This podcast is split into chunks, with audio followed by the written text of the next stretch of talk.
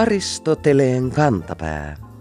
Ohjelma niille, joilla on äidinkielellä puhumisen lahja kuin vettä vaan. Kielitaito on tärkeä asia, oli sitten kysymys äidinkielen taitamisesta tai ajatusten vaihtamisesta vieraiden kielten avulla. Aina nämä taidot eivät kuitenkaan ole helppoja edes niistä raportoiville. Helsingin Sanomien toimittaja eritteli marraskuussa Helsingin uusien kaupunginosien ja niiden asukkaiden ominaispiirteitä. Kuulijamme Säde ihastui jutun osuuteen, jossa aurinkolahteja ja latokartanoa eriteltiin niin, että niihin muuttaneista noin viidennes puhuu vierasta kieltä äidinkielenään. Säde iloitsee muuttajien kielitaidosta näin. Taitavia kavereita. Tutunkin kielen puhuminen on välillä hankalaa. Näinhän se on. Äidinkieli ei normaalisti ole kenellekään vieras kieli. Nyt muuttajien äidinkieli on kuitenkin ilmeisesti ollut vieras kirjoittajalle, joten hän on vahingossa luonut aivan uuden mielikuvitusta kutkuttavan käsitteen äidinkielenä vieras kieli. Tällaista ajatuskimpaletta kelpaa pyöritellä tänä uuslukutaidottomuuden aikana.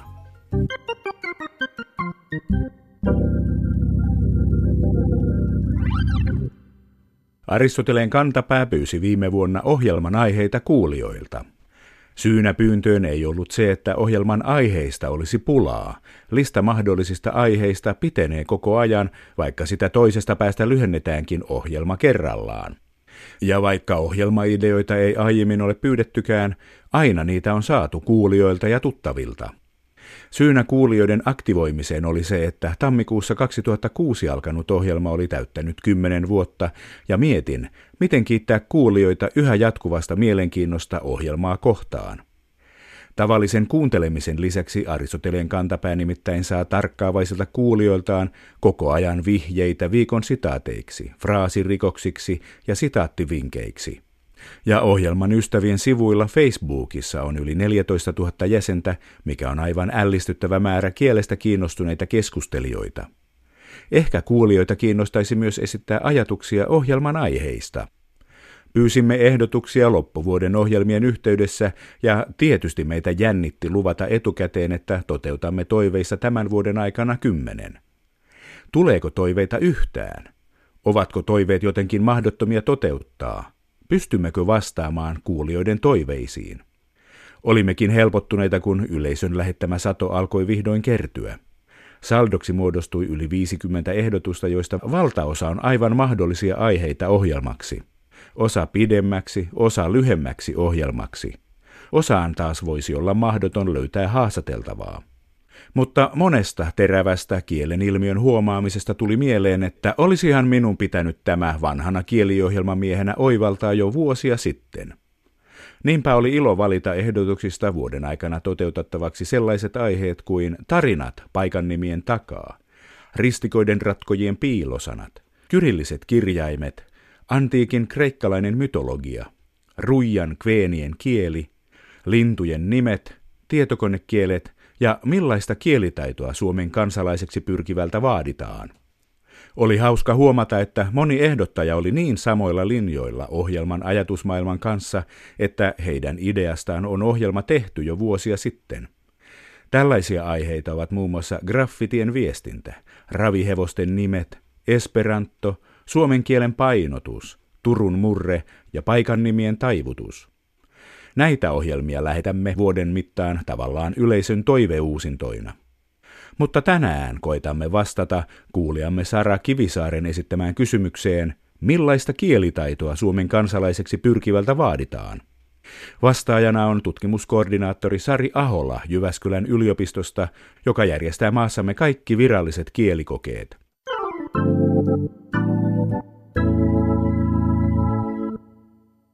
Viime vuosina on paljon puhuttu siitä, että Suomeen pitäisi saada uusia kansalaisia muista maista. Ja sitten toinen keskustelu on ollut siitä, että jonkun mielestä Suomeen tulee liian paljon kansalaisia muista maista. Mutta tuli uusia kansalaisia liian vähän tai liikaa, niin Suomen kansalaisuuden saamiseksi pitää osata suomen kieltä. Miten tätä kielitaitoa mitataan, yleisten kielitutkintojen tutkimuskoordinaattori Sari Ahola?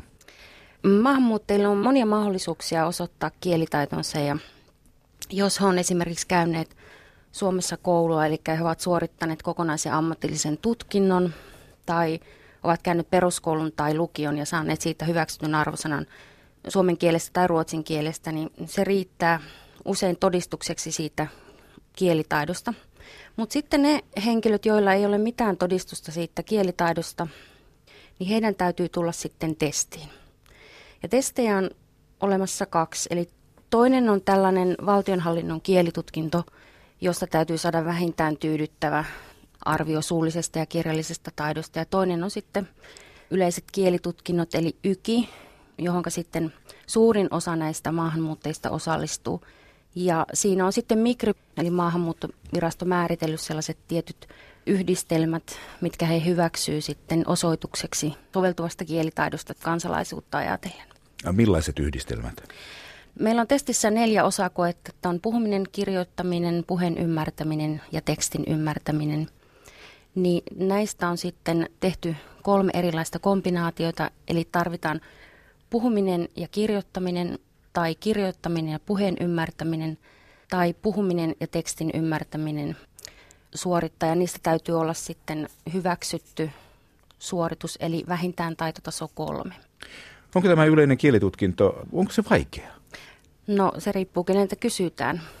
Jos osallistuja on tullut liian heikolla kielitaidolla testiin tai hän on valinnut väärän testitason, niin todennäköisesti se on hänen mielestään liian vaikea. Testijärjestelmän näkökulmasta niin tämähän vaatii hirvittävästi työtä, että me rakennetaan semmoinen testi, joka on vaikeustasoltaan juuri oikea ja sopiva sille testitasolle. Ja tietysti osallistujat on hyvin erilaisia.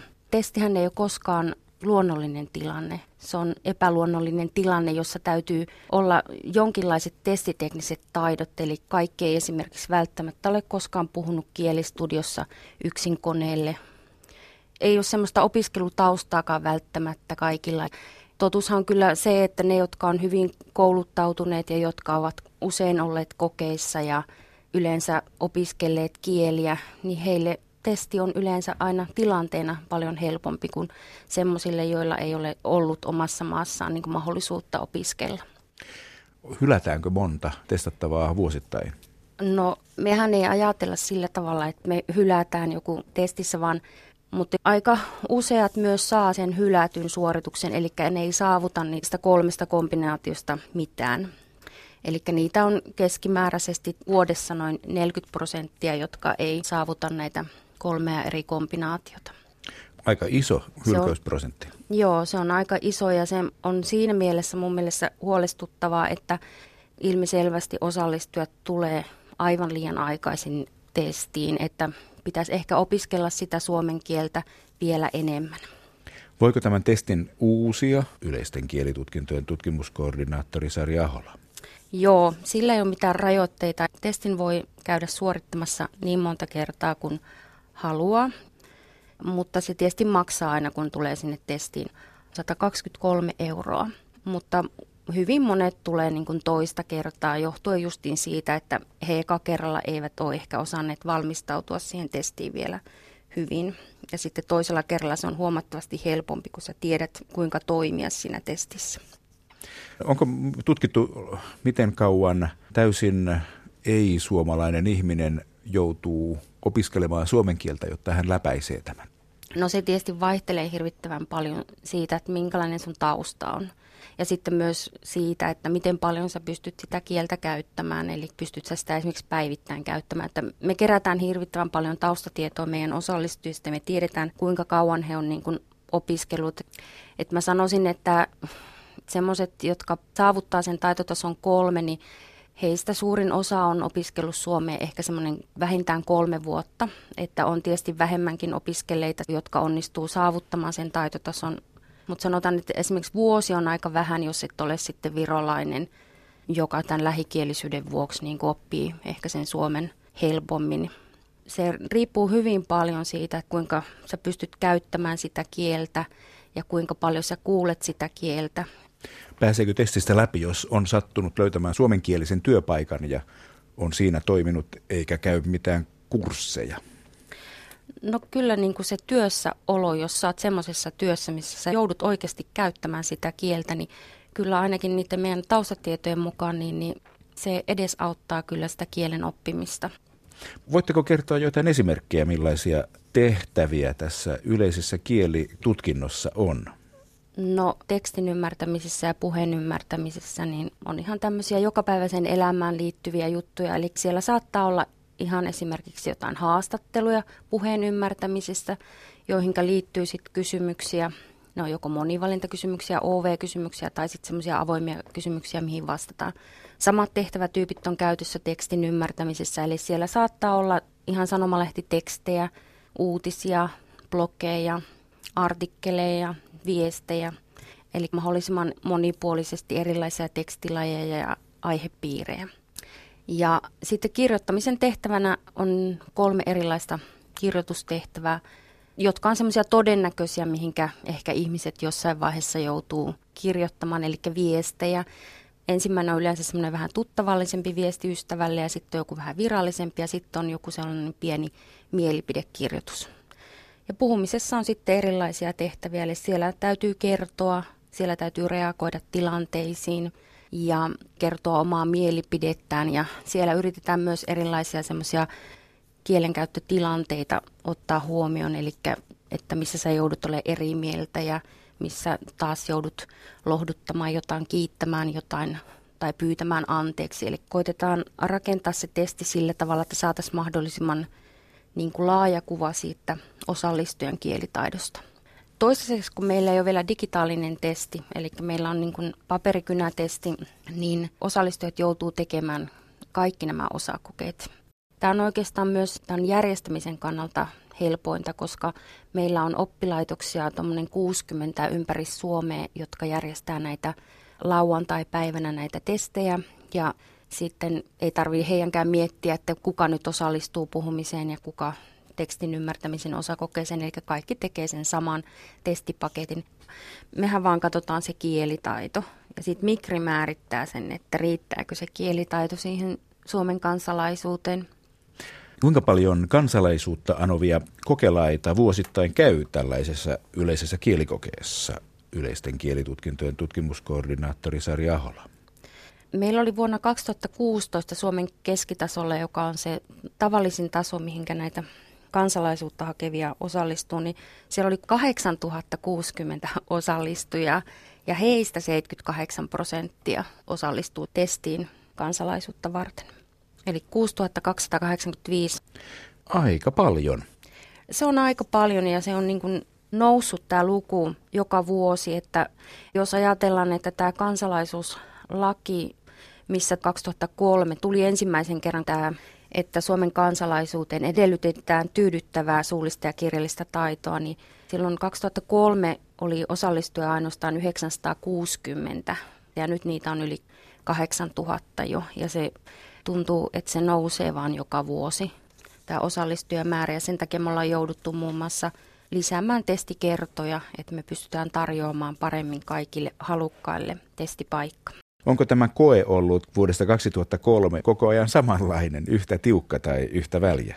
Sillä vaikeustasoltaan se on ollut varmaan hyvin samankaltainen, mutta tietysti kaikenlaisia muutoksia on tapahtunut, että vuonna 2002 esimerkiksi me siirryttiin tämmöiseen kuusiportaiseen taidon kuvaukseen. Eli silloin julkaistiin tämä kielten oppimisen, opettamisen ja arvioinnin yhteinen eurooppalainen viitekehys, jossa kielitaito kuvataan kuusiportaisella asteikolla – ja alun perin osakokeitakin oli viisi, eli ymmärtämisen, puhumisen ja kirjoittamisen lisäksi oli rakenteet ja sanasto. Mutta 2011 niin sieltä poistettiin tämä rakenteet ja sanasto, koska tämä YKin alkuperäinen ajatus on ollutkin, että testataan tämmöistä kommunikatiivista ja toiminnallista jokapäiväisen elämän kielitaitoa, niin sitten se tuntuu vähän hassulta se sanaston ja rakenteen testaaminen. Ja näitä sanaston ja rakenteiden hallintaa tarvitaan myös sitten näissä kirjoittamisessa, puhumisessa ja ymmärtämisessäkin, että, että se tulee esiin myös siellä. Tämä lienee ikuinen kehä, että jotta saisi töitä, pitää olla kansalainen ja jotta oppisi puhumaan suomea, pitää olla töitä. Mutta Suomen kansalaisuutta ei saa, jollei osaa puhua suomea. Niin, tarvitaan kumminkin aika hyvä kielitaito, että saa Suomen kansalaisuuden. Onko tämmöisiä kokeita kaikissa maissa? On, joo. Kielitaito on kyllä useissa maissa niin kuin kansalaisuuden edellytyksenä. Joissakin maissa se vaan on niin kuin vähän alhaisempi taso. Esimerkiksi Norjassa vaaditaan hieman alhaisempaa tasoa ja sitten lähinnä suullista kielitaitoa.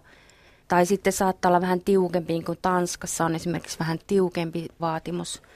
Suomen tämä B1-taso on aika lailla samankaltainen kuin monissa muissa Euroopan maissa. Esimerkiksi Saksassa, Itävallassa ja Ranskassa ja sitten Baltian maissa on aika lailla samanlaiset vaatimukset. Ja sitten lisäksi monissa maissa vielä liittyy sitten tämän kielitaidon lisäksi tämmöinen kansalaisuustietokurssi tai kansalaisuustesti, joita vaaditaan sitten kansalaisuutta hakevilta. Mutta on sitten myös sellaisia maita, missä ei sitten taas kielitaitoa niin kuin vaadita lainkaan. Esimerkiksi Ruotsi, niin ei siellä ole minkäänlaista vaatimusta kielitaidolle. Mistä maista kotoisin olevia? Onko tässä tapahtunut muutoksia? Niissä kyllä on tapahtunut tietysti vuosien aikaa jonkunlaista muuttumista. Ja sen selkeästi niin kuin näkee, että mistä milloinkin tulee paljon sitä porukkaa niin kuin Suomeen, että sitten muutaman vuoden päästä ne on sitten meidän kielitestissä. Venäjähän on ollut tietysti semmoinen maa, mistä aina on tullut paljon ihmisiä Suomeen. Venäläisten määrä testissä on ollut aina suhteellisen korkea, mutta selkeästi nyt viime vuosina venäläisten määrä on vähentynyt, koska on tullut sit paljon muista maista niitä osallistujia. Aika tyypillisiä, mistä maasta meidän testin osallistujat on, niin on Venäjä, Irak, Viro, Turkkia, Somalia ja Afganistan. Ja sitten nyt on tullut niin kuin Afrikan maista, Kiinasta. Kansainvälistä sakkia. Me kysytään osallistujien ensikieltä ja jossain vaiheessa me katsottiin, että siellä oli yli 200 erilaista äidinkieltä osallistujilla. Pitäisikö Suomessa olla enemmän suomen kielen kursseja kansallisuutta hakeville? Yleisten kielitutkintojen tutkimuskoordinaattori Sari Ahola. No kyllä musta tuntuu, että olisi hyvä, että olisi enemmän kursseja, että, että kaikilla olisi mahdollisuus osallistua kielten opetukseen. Että, että tietysti useat maahanmuuttajat käy siis kotoutumiskoulutuksen ja siinähän tavoitteena on se, että saavutetaan se B1-taso, eli se YKin taitotaso kolme, mutta eihän kaikki sinne välttämättä yllä sen koulutuksen jälkeen. Ja sitten esimerkiksi semmoinen, että jos olet korkeasti koulutettu ja haluat päästä ylemmäs ja ylemmäs ja lähtee opiskelemaan vielä Suomessa, niin, niin heille on hirvittävän vähän sen esimerkiksi minkäänlaista kielikoulutusta, eli ne, jotka on jo taitavia suomen kielen käyttäjiä. Tämä on nyt tietysti mun oma näkemys ja oma tuntemus, niin aika paljon ihmisten täytyisi niin omaehtoisesti opiskella kieltä. Jonkun verran tietysti on maksullisia kursseja. Esimerkiksi yleisiin kielitutkintoihin valmistavia kursseja järjestää jonkun verran, mutta niistä useat on maksullisia kursseja. Ja sitten vähän riippuu tietysti alueesta, että missä asuu, että miten paljon on mahdollisuuksia ja tarjontaa. Aristoteleen kantapään yleisön osasto. Helsingin Sanomat kertoi taannoin, että Tikkurilan aseman lasiseinien tiivistystyö oli jäänyt pakkasten tultua kesken. Seurauksena oli syntynyt karmean näköisiä jääpiikkejä, kuten jutussa haastateltu matkustaja kuvaili. Myös artikkeli oli otsikoitu kuvaavasti. Jääpuikot leijuvat matkustajien päällä Tikkurilan asemalla. Onhan se hyvin poikkeuksellista. Voisivatko leijuvat jääpuikot olla läheisen Heurakan tiedepuiston tempaus? Vai olisiko otsikon kirjoittajalta vain lipsahtanut mielikuvitusta harhaan johtava ilmaisu? Leijuvat jääpuikot kuulostavat paljon pelottavammilta kuin fysiikan lakeja tottelevat paikoillaan roikkuvat. Perinteisetkin jääpuikot saattavat irrota ja pudota kohtalokkain seurauksin, mutta niiden putoamisalue on sentään ennakoitavissa. Painovoiman lakeja noudattamattomat leijuvat jääpuikot voivat sen sijaan liidellä ihan mihin sattuu. Aristoteleen kantapää toivoo, että Tikkurilan aseman tiivistykset ovat jo paikoillaan ja jääpuikot roikkuvat sievästi ulkona räystäiden somisteina.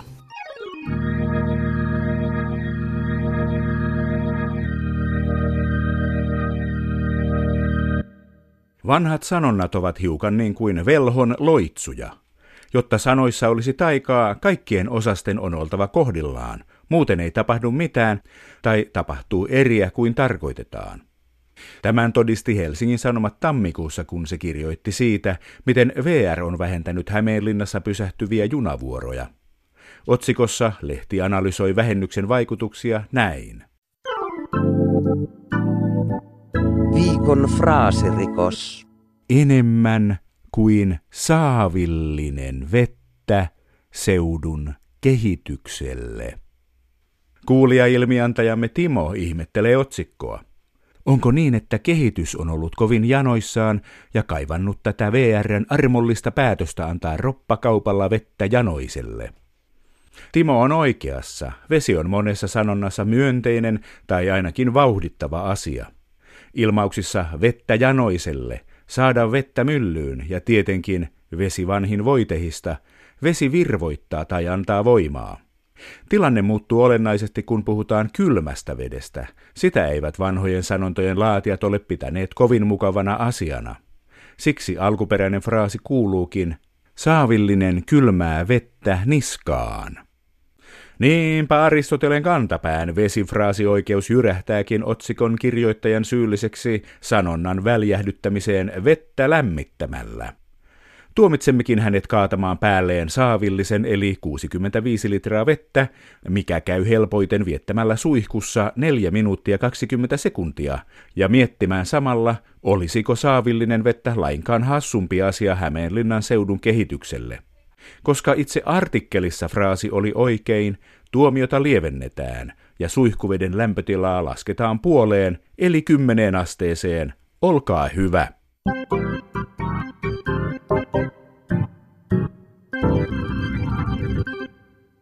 Sanojenkin keskuudessa vallitsee alituinen tartuntavaara. Välillä oikein ihmetyttää, että sanamme pysyvät niinkin paljon samoina, etenkin kun lukee kuulijamme Ilmari Koon lähettämää poimintaa tammikuun alun Iltalehdestä. Juttu käsitteli uuden vuoden konserttia Helsingin kansalaistorilla. Konsertin järjestäjän edustaja kommentoi komean shown saamaa suosiota näin. Viikon sitaattivinkki. Jengi on ollut tosi pähkinöissään. Pähkinät ovat englanninkieliselle slangimaailmalle tärkeä hedelmä. Yksikseen nuts tarkoittaa hullua, go nuts tarkoittaa hulluksi tulemista tai villiintymistä, ja be nuts about on innoissaan olemisen synonyymi. Jälkimmäinen on suomennettukin hiukan tietoisen kankeahkoon muotoon olla pähkinöinä jostain. Mutta nyt siis Iltalehdessä jengi on ollut tosi pähkinöissään. Onko kyse uudesta sanonnasta vai sanonnan uudesta muodosta? Vai olisiko sittenkin kyse ilmauksen olla innoissaan tai tohkeissaan muodon tarttumisesta ilmaukseen olla pähkinöinä? Niin kuin se tuttu eskariope, joka kehotti lapsia panemaan töpseliksi, eli sekä töpinäksi että hösseliksi. Nähtäväksi jää, onko pähkinöissään olemisen tartunta pitkäaikainen vai paraneeko se parissa viikossa.